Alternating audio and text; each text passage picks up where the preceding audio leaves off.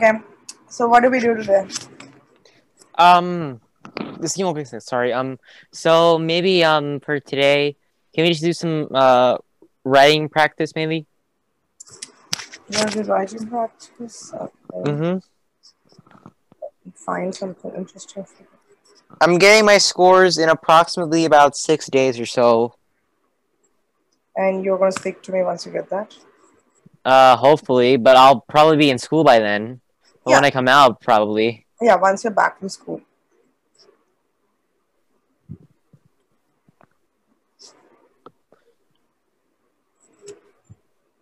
Would you say that maybe I'm uh 1500 on first try is um good? Yes. I'm like sorry if I'm just like bringing this up. It's just that um I'm not saying I feel like I did bad on the test. I feel I have like this weird uh paranoia that as the days go by, I feel like I did less and less well. It's not really induced because of me thinking I did the questions wrong. It's more of like an intuition feeling, like more like uh you know um uh probability chance feeling, not actually based off of whether or not I got the questions right mainly just based off of like whether or not I feel like I got a good score, if you know what I mean, right? I understand what you're saying. And, you know, um, as the days are coming closer for your results to be out, this Mhm. um, eerie feeling is going to be there. And it's going to deepen. Yeah. It's there with everybody. It's not that it's only with you. It can happen with any age group, anybody who takes an exam. There are Mhm. very quite a few people who are like, once they take the exam, they forget about it or they can actually uh, push it out of the head. But you can't. Okay? So, what is going to happen is you're going to keep finding, keep uh, plunging in to bring out some more mistakes, or keep fe- feeling that, okay, that was also a mistake that I did. A lot of all that. Mm-hmm.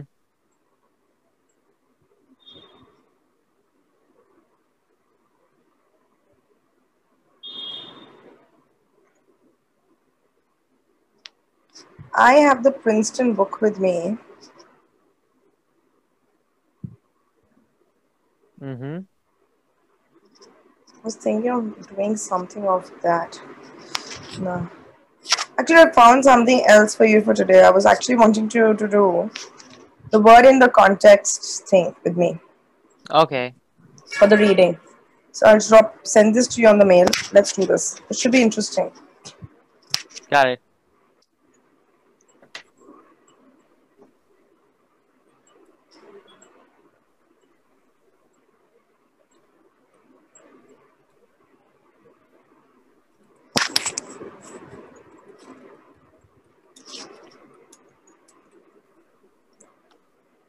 So what is this PDF all about that I'm just mailing it to you is that it's the uh, vocabulary question that comes uh, in the reading section.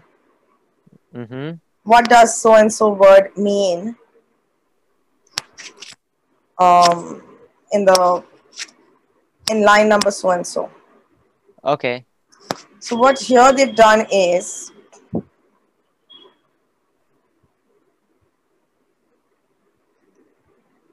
yeah so here you start from question number three when you get it so they've given you a sentence and they've given you the word which is underlined and they've given you four meanings for that and they want you to tell me which meaning is not is not the literal meaning is the most appropriate for this word in the sentence. Mm-hmm. I just got it right now. Just give me a quick second. Yep.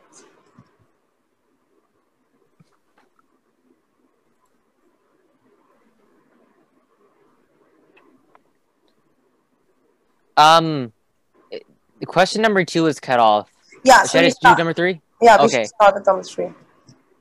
Mhm.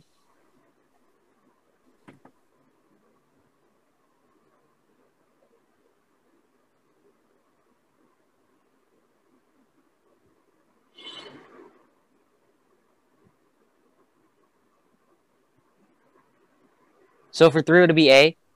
Give me a second. Sure. I'm just opening my answers.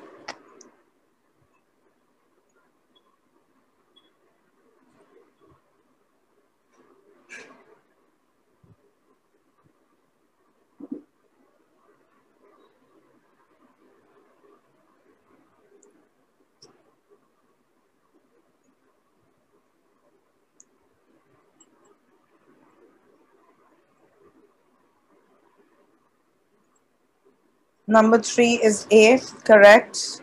This Will person sounds a lot like me. Ah. Okay, I'm four. Mm-hmm. I'm just doing four now. Sorry. That's okay. So okay, so four is just D. Yes. Quick, quick, quick. Oh, sorry. You want me to go through? Oh, sorry. Um, uh, D for five. Um, Mm-hmm. So um, the um for six, would it be um C? No. What? Nope. Yeah. So I was thinking that maybe it would be um choice D initially, but then I just changed it because I thought that discount. It wouldn't be literally um meaning like discount. I thought like shabby meant um No. Shabby. So it. So you're trying to say that the shabby dress fell apart the first time Emily tried to put it on.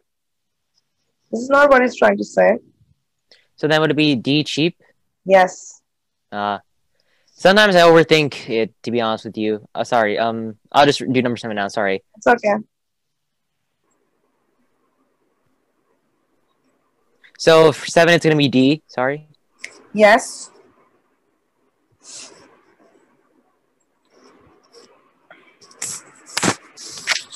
Um. Um. What does tenacious mean? Does tenacious mean like very um uh. Um. Does it mean like very um uh. Strong almost like clinging? W- would AP um C tenacious? Tenacious is basically to keep something very firmly, uh, to hold on to something, clinging. Oh. Hmm. But I wouldn't think potent would be the right word because potent usually means um. Hmm. What is potent Yeah. mean? Uh, potent basically means something that's usually um uh very um formidable. Like if you have like potent venom, it's very uh I would say dangerous to one's health. So um. So Potent be? is like a very powerful influence and effect. Yeah. Oh, yeah. Okay, so then it would be B potent. Sorry. No. Oh, really? Hmm.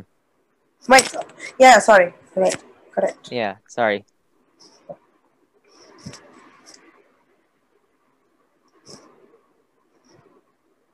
Nine. So um, A- nine would be A. yes. Ten. I'm doing right now. Sorry. Okay.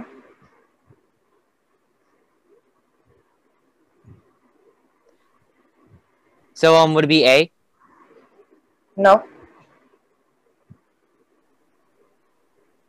After she put a whoopee cushion under his seat at dinner, Joey set up a prank to exact his revenge on his older sister. It was time for her to feel embarrassed. So then would it be D? Tit for tat? No. Hmm. These are slang term for revenge. Yeah, I know. Sorry. Um, impose his retribution.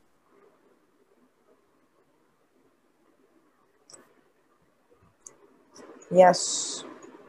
That is. I mean, I I understand it, but it just felt like a more um. Never mind. Sorry. So see, let's understand why A is not correct. You said A, right? Yeah. So A means is to inflict harm on behalf of. So it would be only be appropriate to say that Joey set out to revenge himself. Oh, but I thought I thought avenge usually meant to basically exact vengeance. That's what I thought it meant. Oh. No. Hmm. Never mind. Sorry about that. Um, eleven. Sorry, I'm just doing eleven now. Sorry. Yep. okay.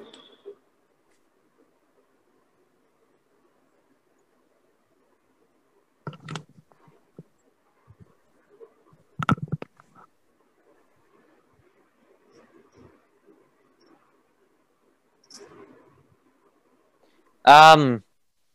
So for eleven, I'm a little bit stuck, but I'll choose um choice D, grant amnesty. No.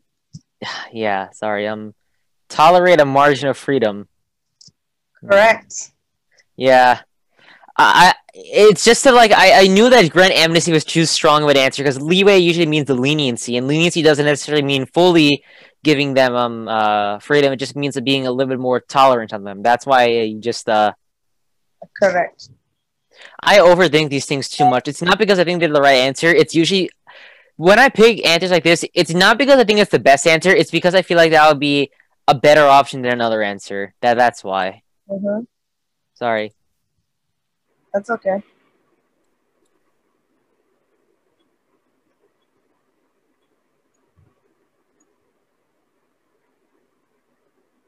So would it be B um impatiently? No. Why? How can I be impatient? The audience waited with the bated breath for the climax of the movie. The entire story had held up to the final battle between the villain and the hero. It was a nerve wracking to see who would come out triumphant. Hmm. Then would it be apprehension?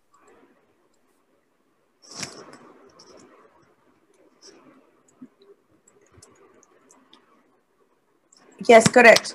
When when they're saying bated breath for the climax of the movie, means they're waiting for with apprehension. Yeah. They're not sure what's going to happen. Impatiently waiting is that you're not, you can't just like it's You're gonna annoyed with it basically, right? Like Yeah. you want something to get Yeah, yeah. yeah.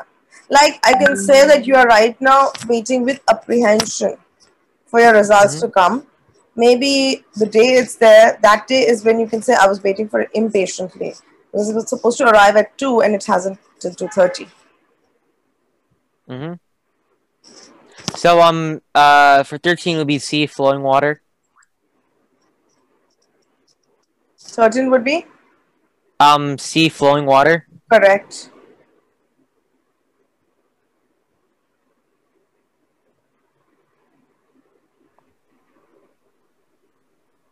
Fourteen. I'm reading right now, sorry. Mm-hmm.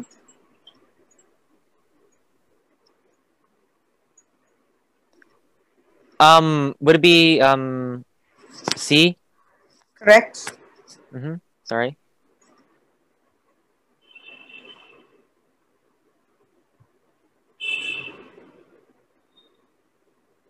So um would it be B? Consent with? No. Miss while Mr. Davis, the art teacher, approved the creativity, he couldn't sanction the students. Oh sorry, I, I sorry, um so then would it be um he basically um couldn't um he couldn't basically endorse then? Yes. Yeah, I thought sanction basically meant that okay, I'll sanction you to do this. Like, um, sorry about that. Okay. 16. So you need to be very little careful Okay, so that you avoid making these careless silly mistakes.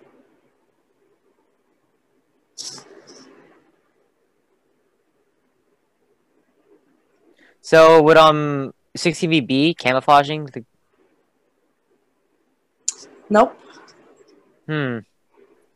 I know what the word harboring means. It's just that would it be um uh Since Liz was trying to lose weight, she picked on lean turkey. Oh oh no, I'm on I'm on 16.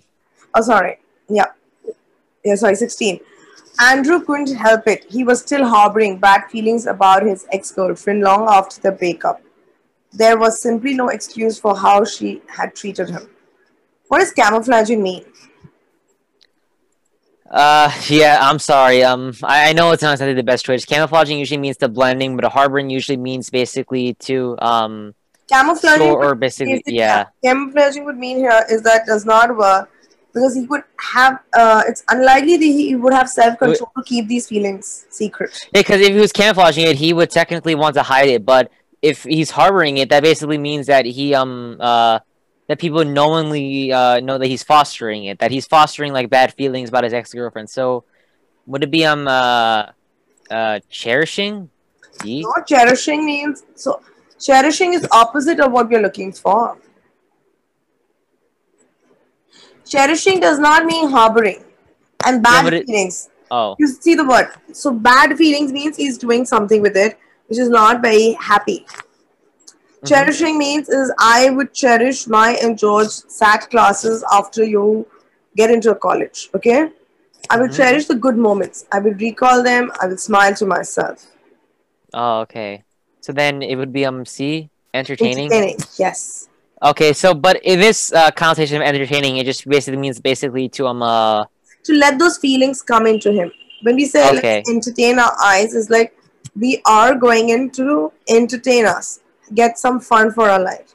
So he's having fun uh, on the bad feelings. He's, he's still having those bad feelings to whenever he's maybe lonely or something. Mm-hmm. So um, okay. So for seventeen, it would be a C, low calorie. Correct. This was easy, very easy. Yeah. 18. Um. So if eighteen would it be C, evaded. Yes, very good. You take.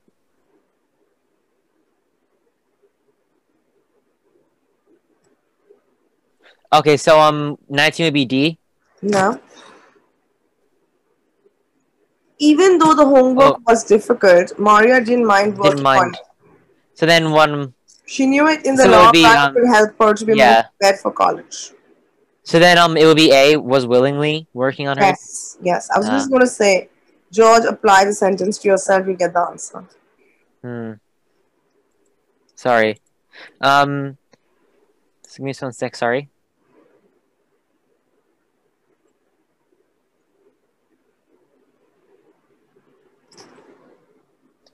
Of base metal. So um. So then would it be C artificial? No? Hmm.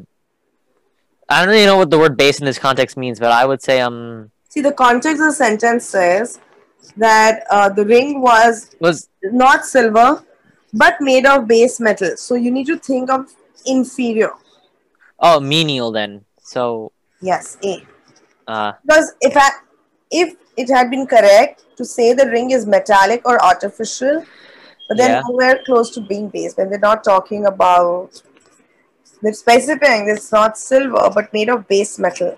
So base means something menial metal. It can't be artificial. It can't be made of plastic or any other thing. Hmm. Uh. Okay, I don't necessarily know the full meaning of this word, but I'm just gonna choose D. Hiatus. N- Correct. I'm doing that because all the other choices won't exactly fit into this. Um. But do you know what the meaning of hiatus is? Uh. Not exactly. Does it mean like to halt in any way, like to take a break? It's yeah, it means to pause or break in the con- in continuity in a sequence or an activity. Okay. like a vowel, uh, a break between vowels coming together but not in the same syllable. Mhm. Like there was a brief hiatus in the war with France. Okay. Okay. So for 22, it's um choice B. Correct.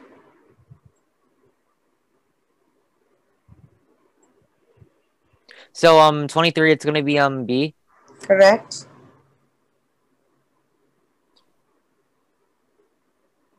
So um 24, it's gonna be C. Yes. So 25, it's basically going to be um A. Yep.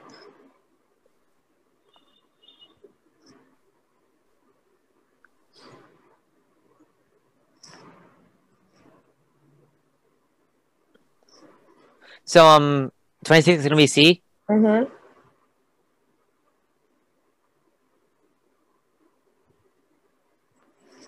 So 27, it's basically going to be um C. Correct.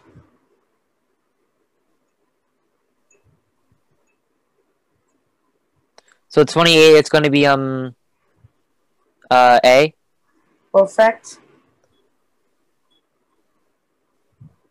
29 was um uh A. Yep.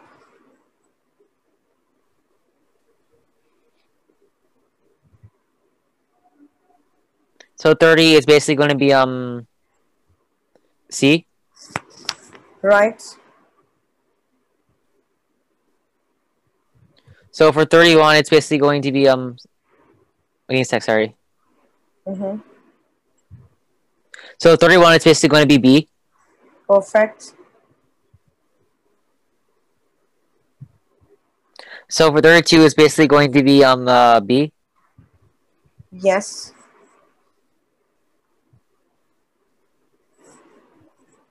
So 33, um uh, would it be D?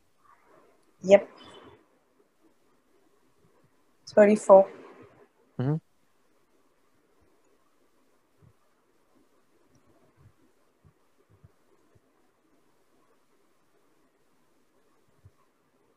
So would it be A?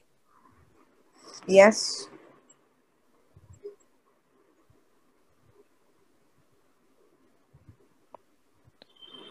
So 35 would be C? Correct.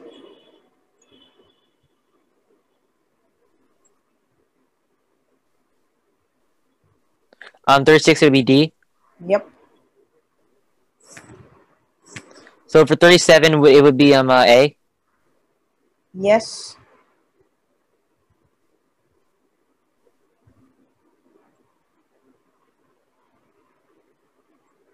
Thirty-eight was basically um uh D. Yep.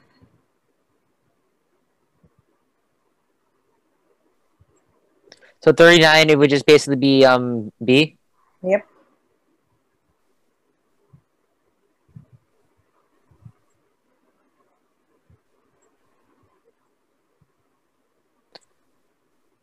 So um forty would be B. Yep.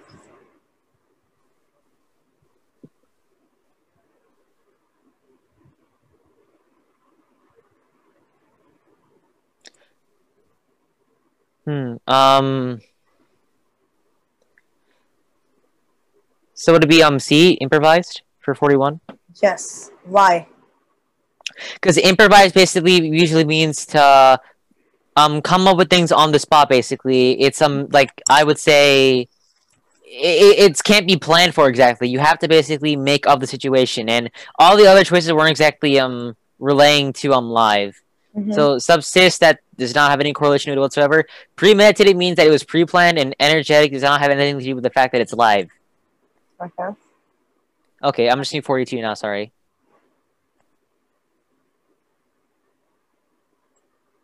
So for 42 is basically going to be um C. Mm-hmm. So for 43 is basically going to be um uh B. No. Oh, sorry, sorry, sorry no, no, sorry, sorry. I, I meant to say um C. Sorry, the newspaper, as in the publishing company. Sorry. Correct. So for 44 is basically going to be C. Yes.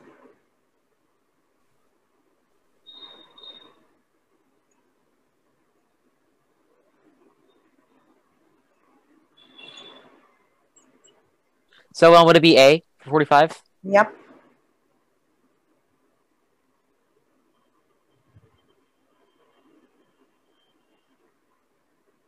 So for 46 would it be A? No. Oh. So then it would be C most likely then, right? No. Oh, really? Hmm. What does the sentence say? The canyon was going too quickly towards the rapids. Yusuf was banking on the shores to slow them down. While they hit the bank hard, it slowed the boat down enough that Yusuf and his friends were able to jump out and pull the canyon off the water. So, according to the text, Yusuf is hoping that the shore will slow down the boat's speed. Mm-hmm.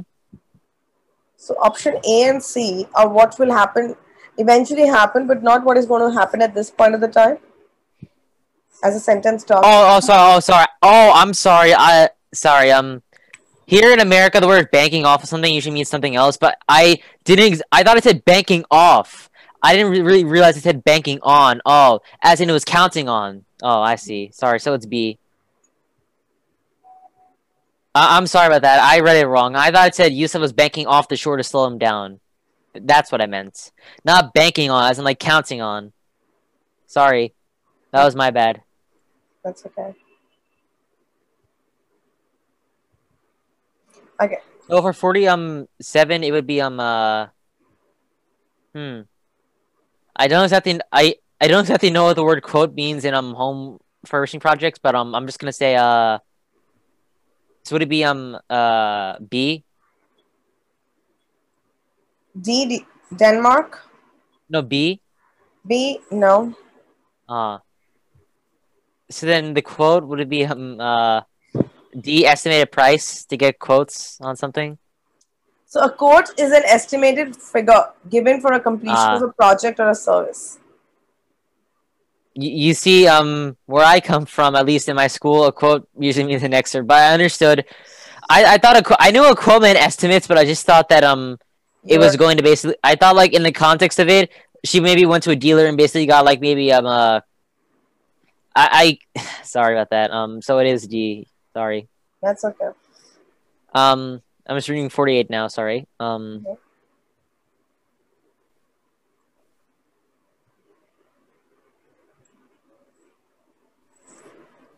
So um, 48 would be um uh B. Correct.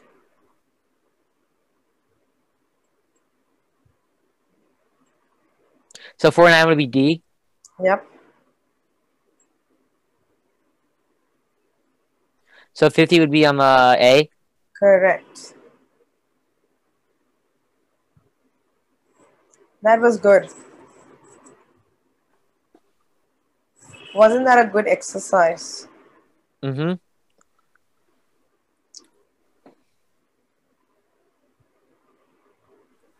Okay. So now let's do some graph analysis questions. So I'm basically picking up each kind or each type of question type which comes in the reading comprehension questions. Mhm. And let's do them, okay? Instead of doing passages, let's do them as a couple of exercises. Okay? Yep. so Mhm. that we can get our base very very strong next time when we are we get any kind of question related to that particular strategy we will be able to solve it what are stra- graph analysis questions Mm-hmm. a question where you have to uh, um, answer by assessing your ability to analyze quantitative information as portrayed in graphs, tables, or charts. How would you really do it? Okay, sure. Um, are are you just sending it to me now or um? I'm asking you. Oh, I'll give you five strategies to do them. Okay. So um, basically, when tackling a graph, what you exactly want to do is try your best to refer to the passage so you can at least get some sort of correlation to what the graph represents. Perfect. So Then when the yeah, sorry. provided. So using the first strategy, that's using of the evidence provided, right? Exactly. And then what I would do is I would um reading the basic um um uh, text that accompanies the graph you, very rarely actually helps you to process the information. Most of the time, it just merely presents what the graph is and not exactly what the graph like what the graph is in general, but not what it represents. So um that that's not a strategy. Um then what I would do is that I was exact I would um uh, find um like read the question to see exactly what it's asking for because it could either be asking information that can be directly related from the graph or information that can be inferenced from the graph. Correct. Okay. Uh And yes, please go ahead. Yeah, but I'm I'm like telling my strategy. Sorry, I'm uh, and then basically um, what I would do then is I would see the answers which are available.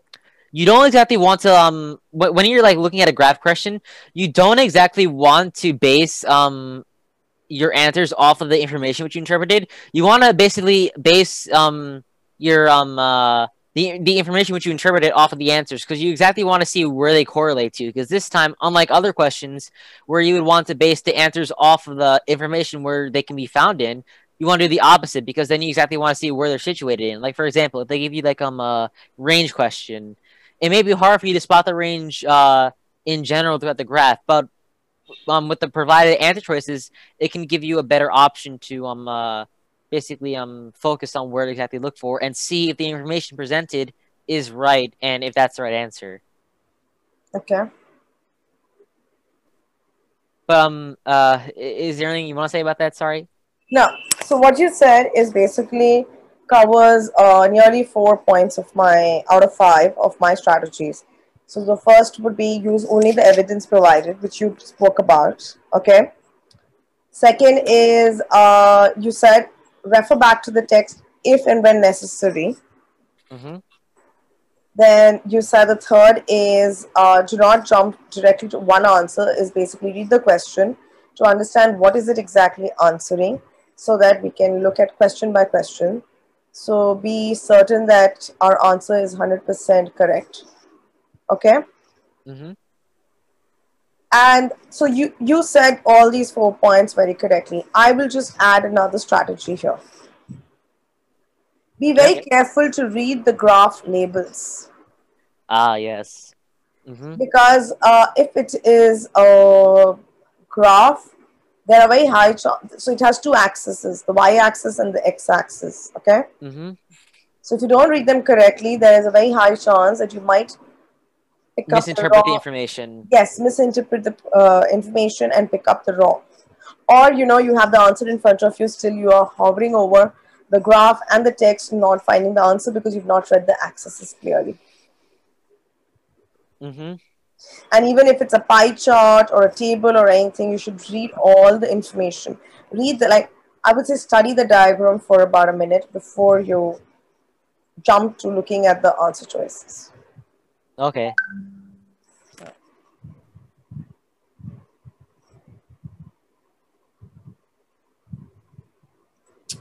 should we do a couple of graph questions Uh, sure.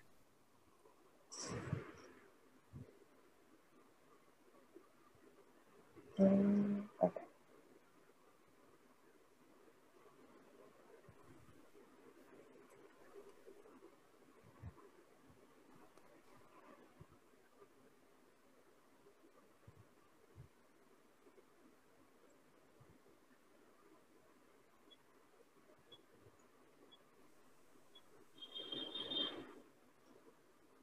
I am mailing them to you.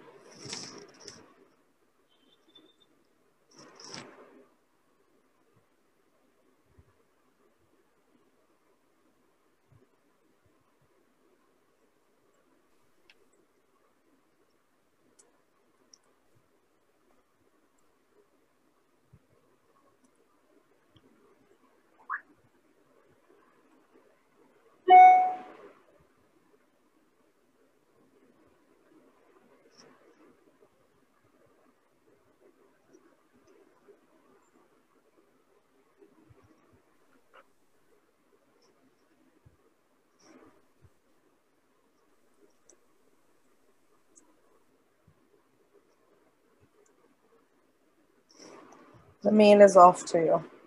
Mm-hmm.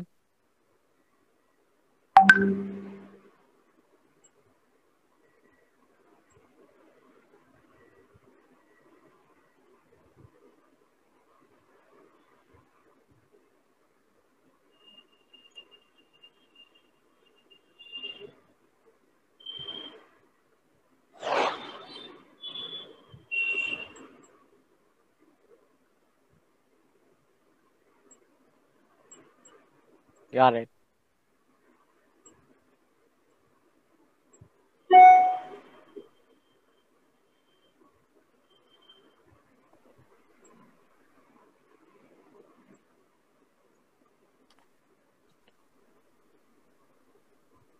So from number one, it's gonna be choice A. Give me a second. Let me open my answers.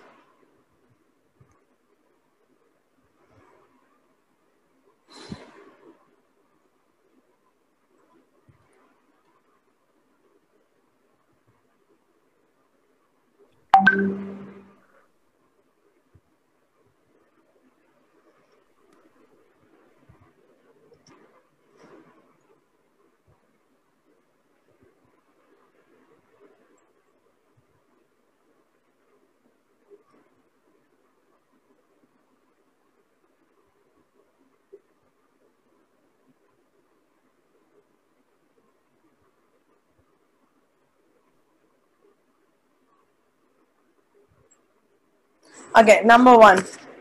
A. No, Hmm. What? no.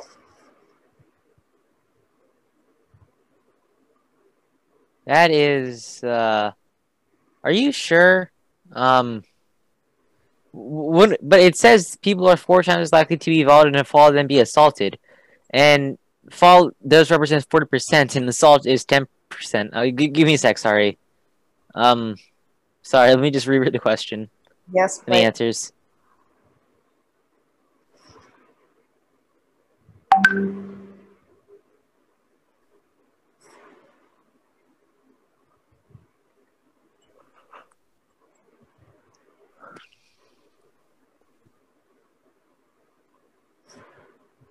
So then, would it be choice C? No. What? Yep. Hmm. What? Yeah, not even C. Choices A, B, and C are all make assumptions, while fa- fall accounts for four times the amount of brain injuries than assault. That does not necessarily mean that they happen four times as often. Yeah. So then, it would be choice D? Yes. Because option D is the only definite choice based on the graph. Together, the two categories make up 31% or, or about one third of the traumatic brain injuries. Mm-hmm. Sorry. That's okay. This is where we need to work. Like, you know, this kind of an exercise is going to help us strengthen each question base.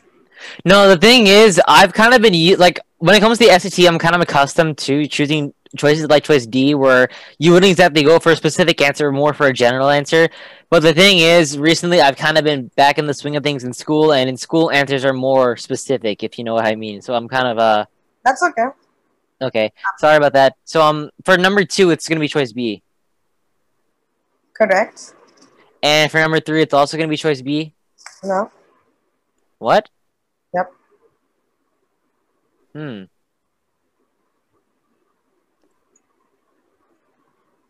Oh wow! I am blind. Apparently, it's um C. No, not C. Sorry, I'm uh No? A. A. A. You know what? The thing the thing was, I saw that the umpire graph was higher than that, was higher than the bookkeeper. But then I looked close to an extent, and then I thought it said ninety six point three, and I thought, oh, it must have been just like a small little um, error in the graph. But then I realized that, oh, wait a minute, that doesn't say ninety six point three. It says ninety eight point three. Ah, it's okay. The thing is, no, it did look a little bit odd to me because the one for the umpire did look a little bit taller to an extent. But then, from my angle, at least, I didn't look that closely. It looked like a 96.3. And, and I saw for the bookkeeper it said 97.6. And I thought, oh, they must have been, you know, relatively uh, similar. So then, but then when I look closer now, it says, oh, wait a minute, that's not 96.3. That's 98.3. hmm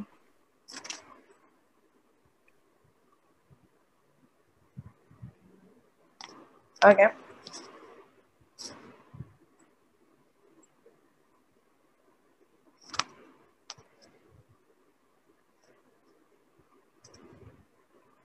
So would it be choice C?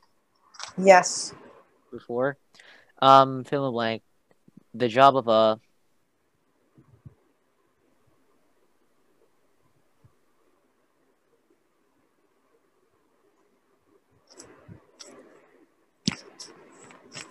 Use maths. Use maths. Yeah, no, I'm just taking a look right now. Sorry.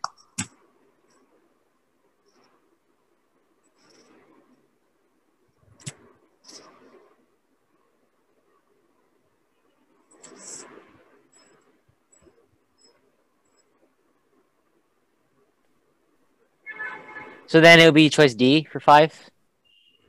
No. What? Yep. Hmm.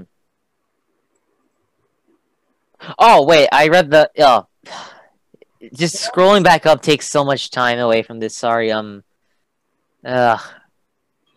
Give me one second. I'm sorry. Just like scrolling back up is uh hassle. Ugh. A. A's umpire and athlete. Okay, so where's umpire?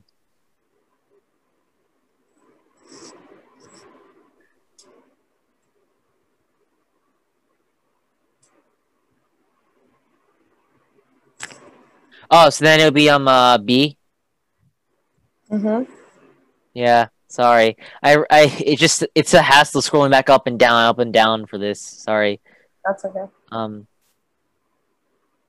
Uh, line of best fit other data in the U.S. it show that the consumption of beef over time has uh gone down, so decreased.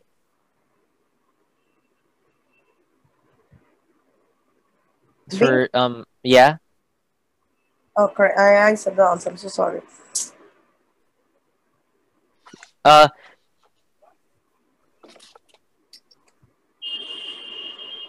sorry. Um, you were saying something? Ah, no, no. Go ahead.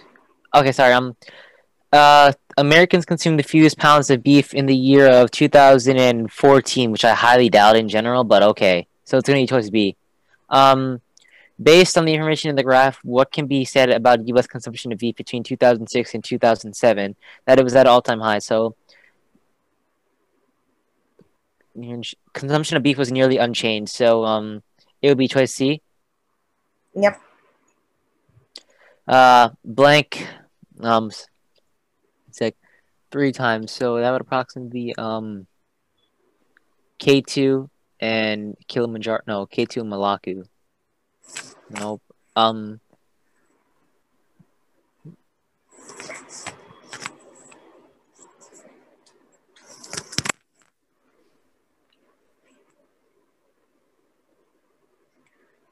So it would be D, none of the above. Correct. That's a odd way to phrase it. Um, That's which of the following statements is best? way of phrasing it. Yeah, which statement is best supported by evidence in the graph? Um, you know exactly where you are. Thirty percent of mountains also contain a number. Um, actually, it's that is true. Um, Nanga Parbat is less. No, it never says that. Mount Everest is the world's tallest mountain. Okay, so um, is best supported by the graph? Then it would be D. Number 10 is D. Yeah, but in actuality, ten um the answer is wrong for that one. But never mind. Um, the cost difference between four-year public and four-year private in- institutions was smallest during which year? Um, 1982 to 1983. So it would be um choice uh B. Which statement is true based on the evidence provided in the graph? Oh god, scrolling back up and down is gonna be a pain.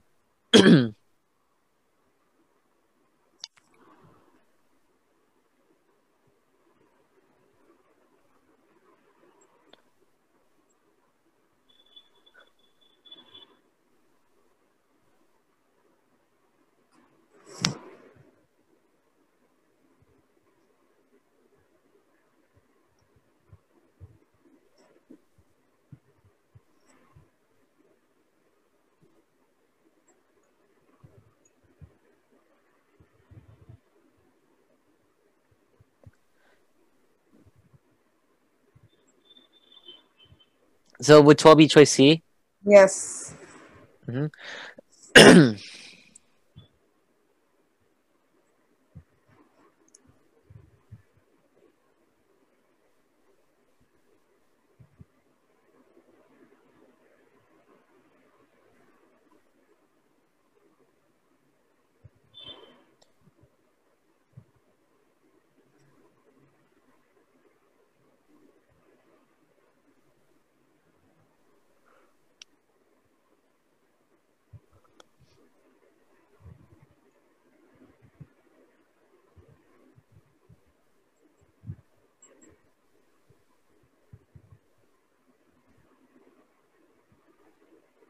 So then we do choice B. Yes, correct.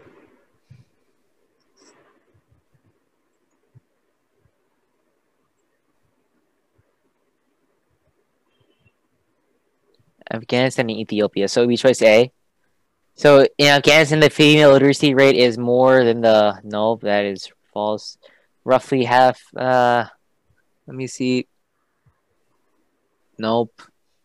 Wait. Uh, nope. Actually, that is um.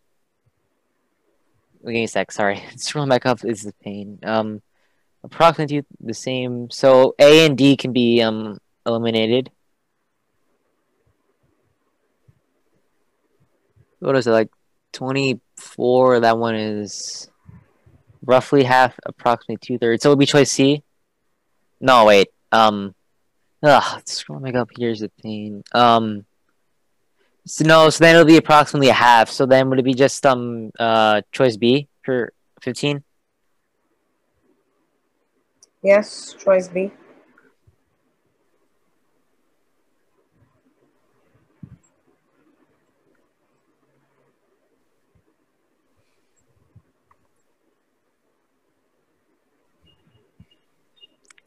Uh, according to the graph, which is the following true? In Greece, most women can read more women can read them men. That's uh. Let me see. Nope. Um, is more. Nope. Iran has a greater source to read. Um. Where is Iran? Nope. Then seventy percent of the countries presented have a literacy greater than the overall literacy rates. Uh, that is true. So then it'll be um choice uh D. Yep.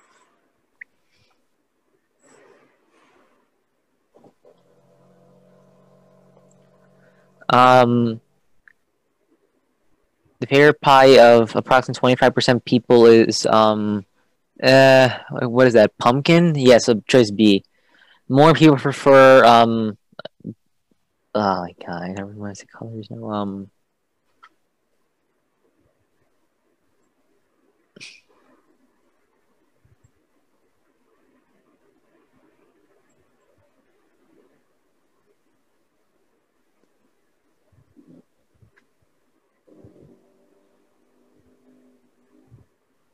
So then would be um uh choice C.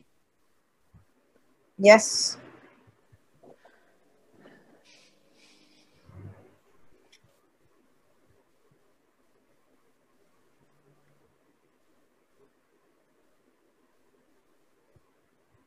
So from uh that it'll be um around uh A for nineteen. No.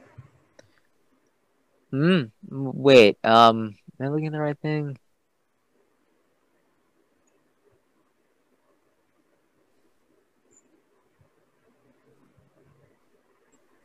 Or would this just be um uh D twelve thousand? Yes. Ah, yeah. So it's a pylon graph. Okay.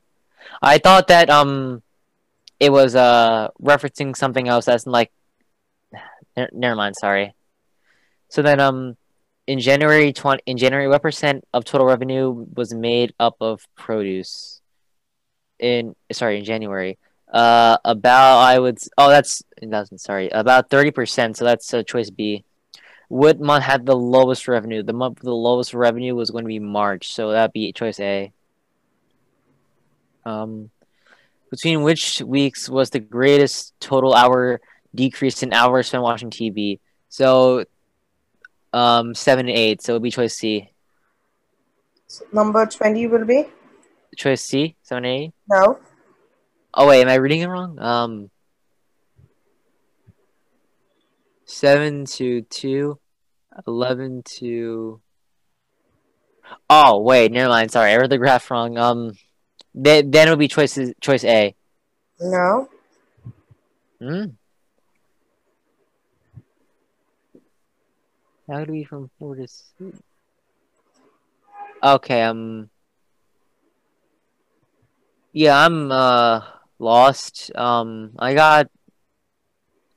I, I got choice C as in like week seven through eight, seven and eight. How was that? Option B. Four to seven. Which weeks was the greatest total total hour decrease in hours spent watching TV? Mm-hmm. How, how could it be total hour decrease? Hmm. I, I'm confused. Um. Let's do number 20 together. In January, what percent of total revenue? Oh no no no no no no! I'm on question twenty two. Hang on. 22, what did you say? Twenty two. I said um choice C. Correct. Oh, for twenty, yeah, twenty is choice B. Thirty percent, right? Right. Yeah. Oh, sorry, never mind. Um, how many total hours were spent watching TV between weeks one and eight? Um. Oh, great. Uh, three, eight, uh, fifteen. That's uh seventeen. That is twenty-three. That is thirty-one. That is forty-two, and that is forty-five. So A, forty-five. Correct. Based on the evidence in the graph, which of the following is true? The fewest number of someone watching TV was in week four. That is true. But screen time is at nope. Week four has nope. Uh, a new TV can no, so it's just choice A. Correct. Between which months is the percentage of sediment covering the ground the greatest? Uh, that's gonna be um uh February. One is gonna be February, and um, yeah, so it's gonna be January and February. So it'll be choice A. Number 25? Mm-hmm. No. Uh, oh wait, I am reading the graph wrong. I thought I thought this was um, something else. Sorry, I'm not really accustomed to these graphs. Then it'll be July and August, right? Yes. That's going to be C. Yeah. Yeah. w- When I like see these graphs, I um uh, in like um instinctively think that it's like a gra- that when they show this information that there's um that they're behind it. So you see how I'm uh for the snow for the snow plot um in black it it starts from 0 to 6. So when I see uh, the one for sediment, I think it starts from 0 to 24, not from uh 12 or 13 to 24. That's what I usually interpret it as. But then, but now I understand because I'm not used to graphs like this. Sorry about that.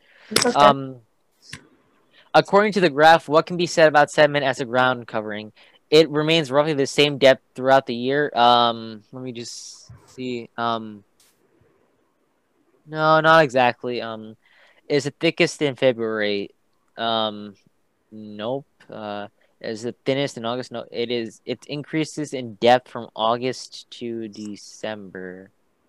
Um, nope. Let me just read this again. Sorry.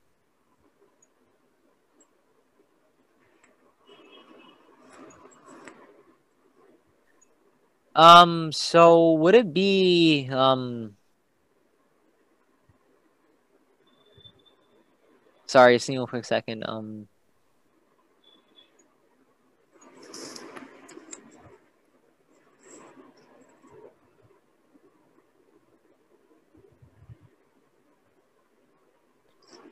Yeah, this one um it's just hard reading it. Um uh so it remains roughly the same depth throughout the year. Um I'll come back to that. It's the thickest in February. Um February it has a difference of about uh 10 like 11.5 so um it's the thinnest in August. Nope. Um the increases in death from August to December, I don't think so because it looks like it's uh, increasing, but it's also um like increasing the x axis um y axis, but it's not um. Eh, never mind. Sorry, I- I'm kind of confused on this one for 26.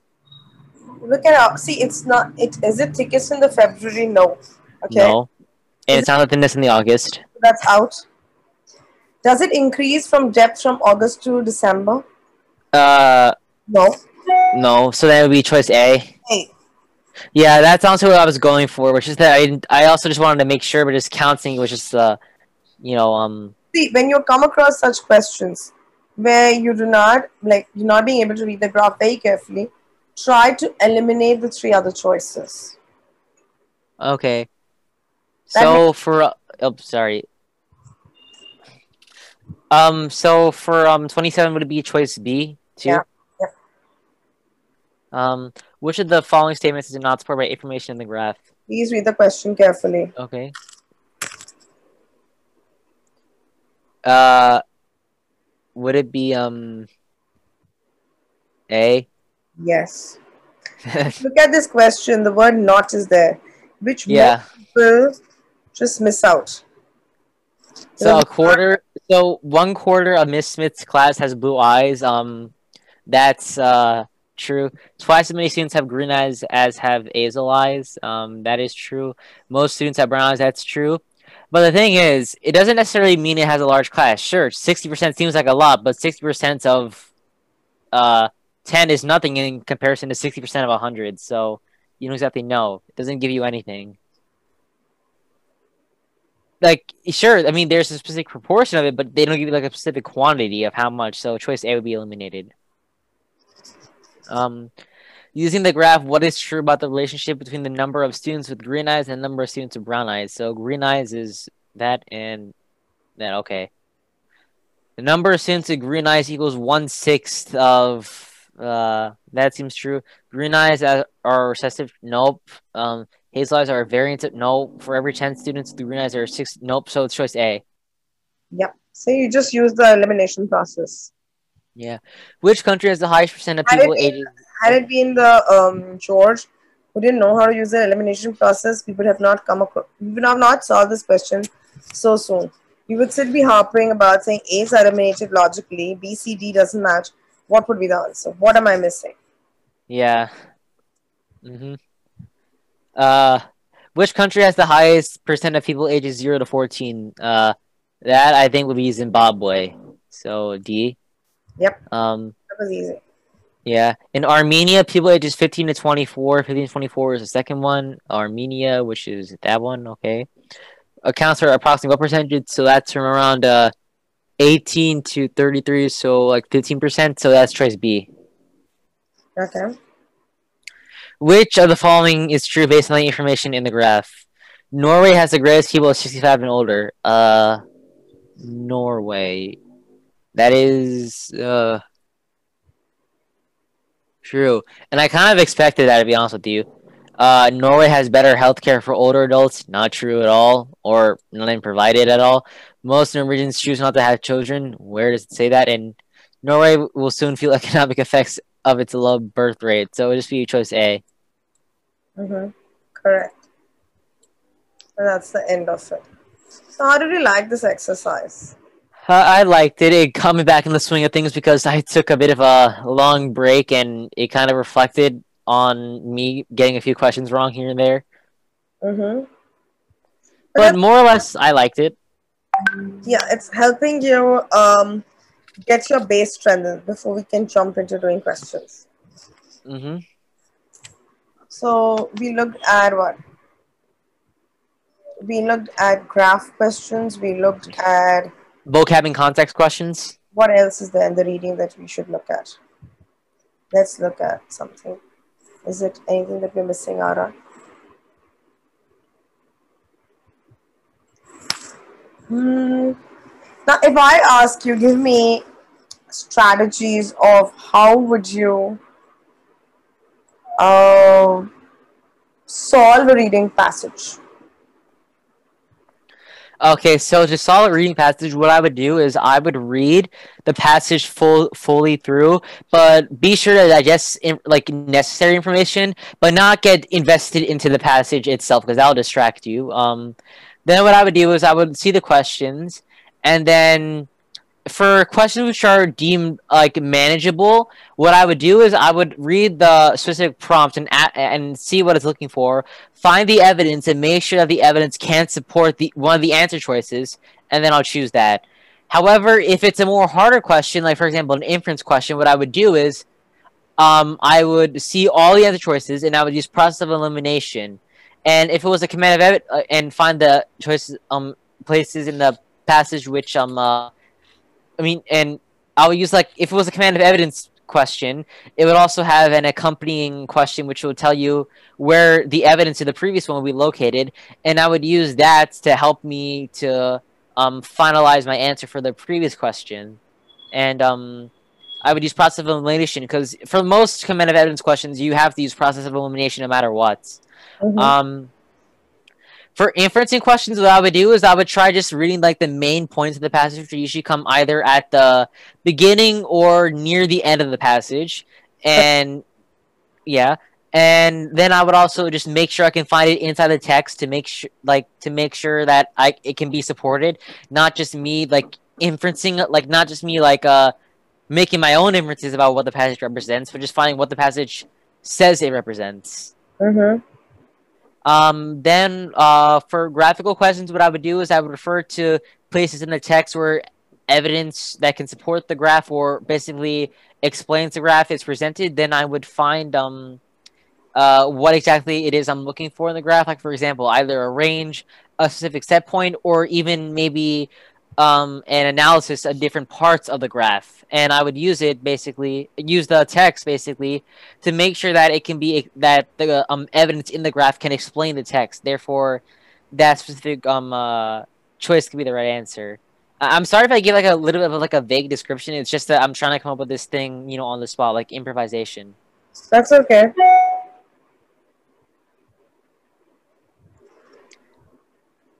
Like I, I'm I'm trying to express it in my own words. Sorry if I can exactly like the most No, coherent of them. fine. You're saying fine. Ahead.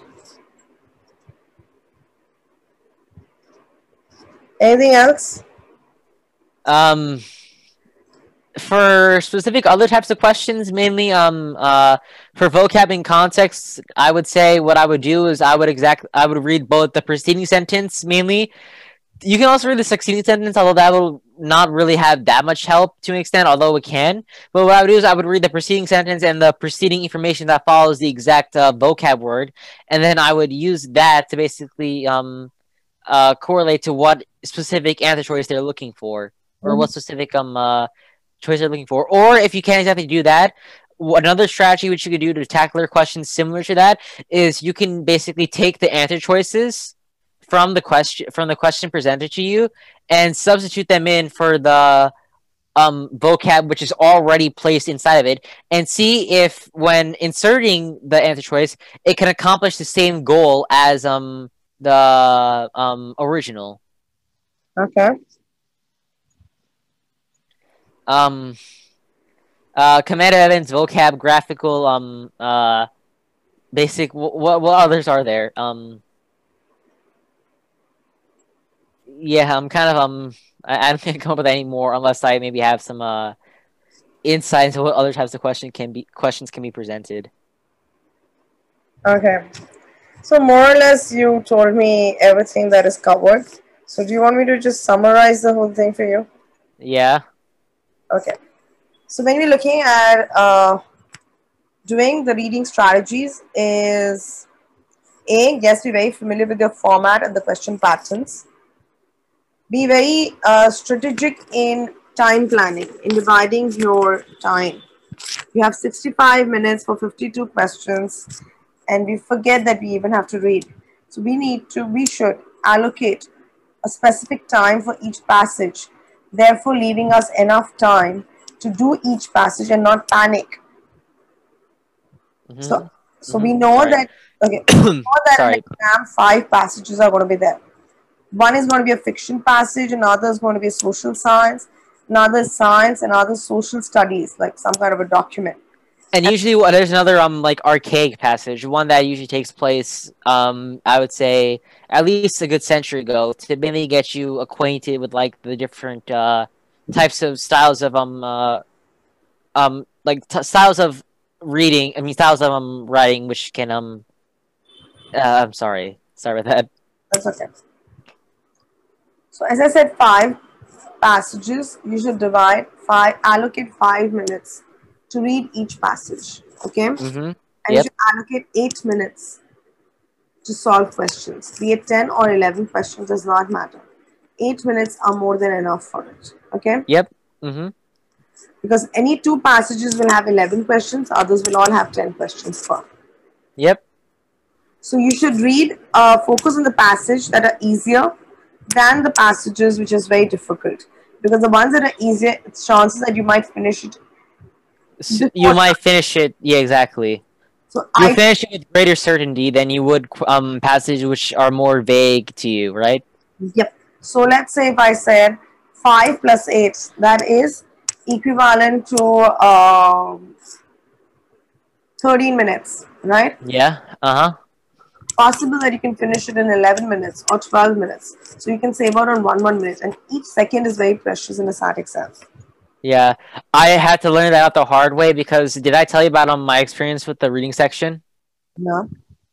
So it wasn't that bad. So what happened was um, I like went through the entire like section itself. I left five questions blank because I because I just wanted to come back to it, but they weren't all in the same passage. They were like all scattered throughout.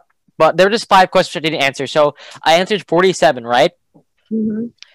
And then I went back into the passage, and then I answered the first question, which I didn't answer, which meant I had um four other questions left.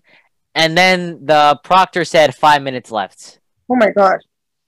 But you know what happened? I'm telling you. Although you might think that it was probably my time management skills, and to an extent, I was kind of um making sure I was getting the right answers down because it was my first test, and you know I was a little bit not nervous, but just wanted to be more certain about my answers which I put down, right?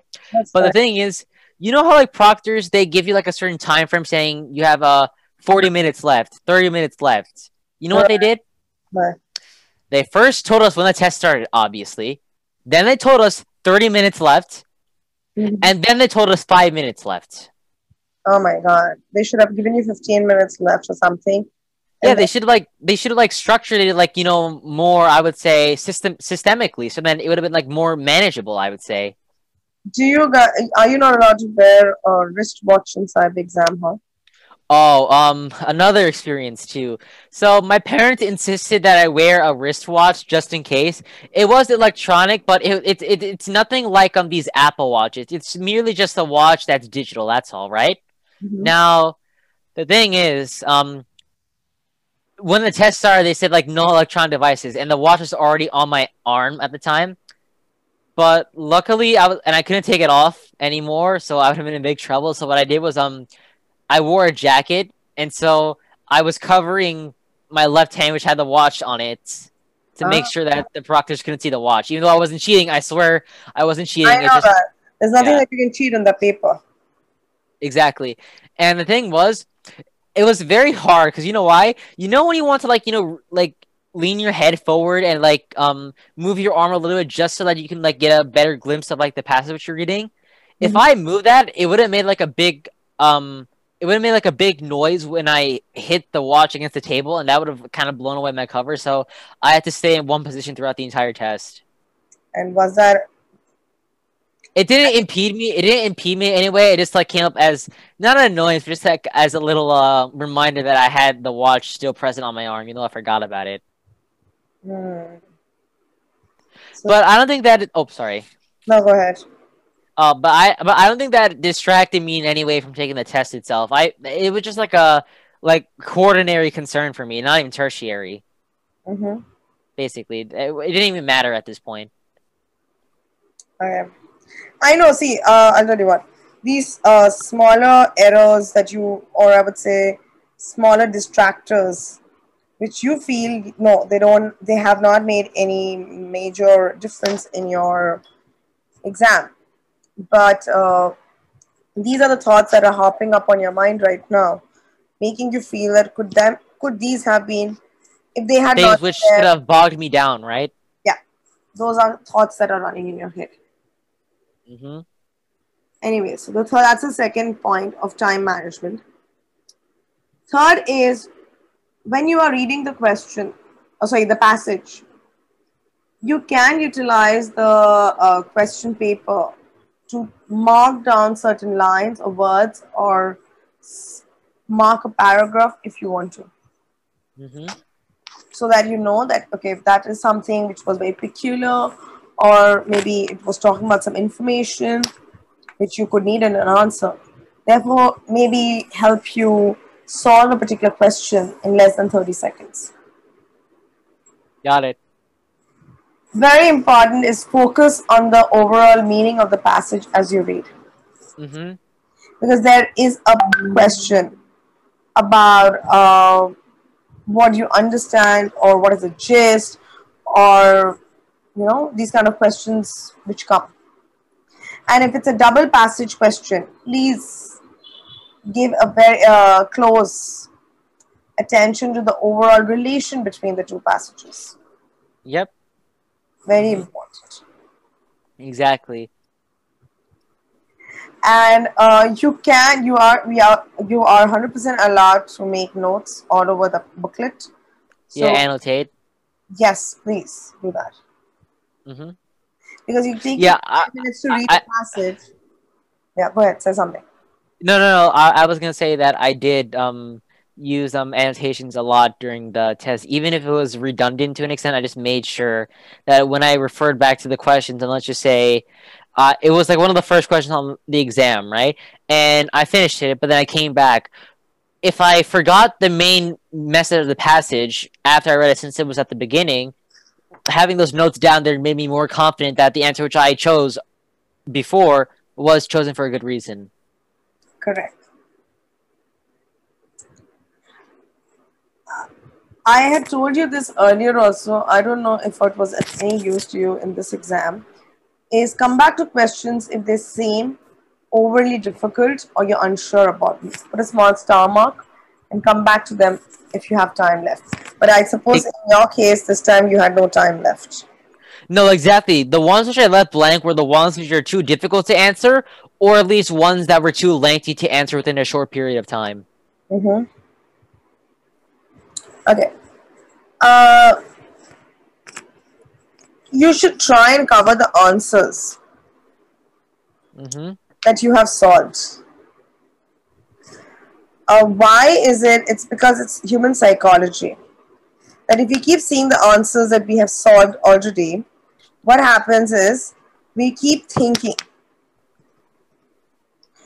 Or I would say we keep anticipating did I answer that correct or not, making you go slower on your current paper. Mm-hmm. Are you getting what I'm trying to say? Yep. So you can avoid doing that.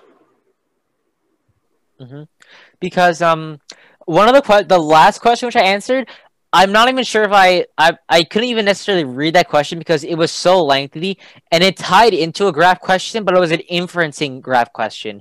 I couldn't read it, so what instead I did was I used process of elimination to choose to get rid of all the other answers. That's a very good idea. That's a very, very good strategy that you applied. And I hope those answers are correct, which will only boost your confidence in terms of you noting that those practical approaches which you took them on the exam time have really helped you. Yep. I just, I seriously, I hope and pray that all your, um, Exam. yeah, your entire practical approach towards the exam has been to your good favor. hopefully.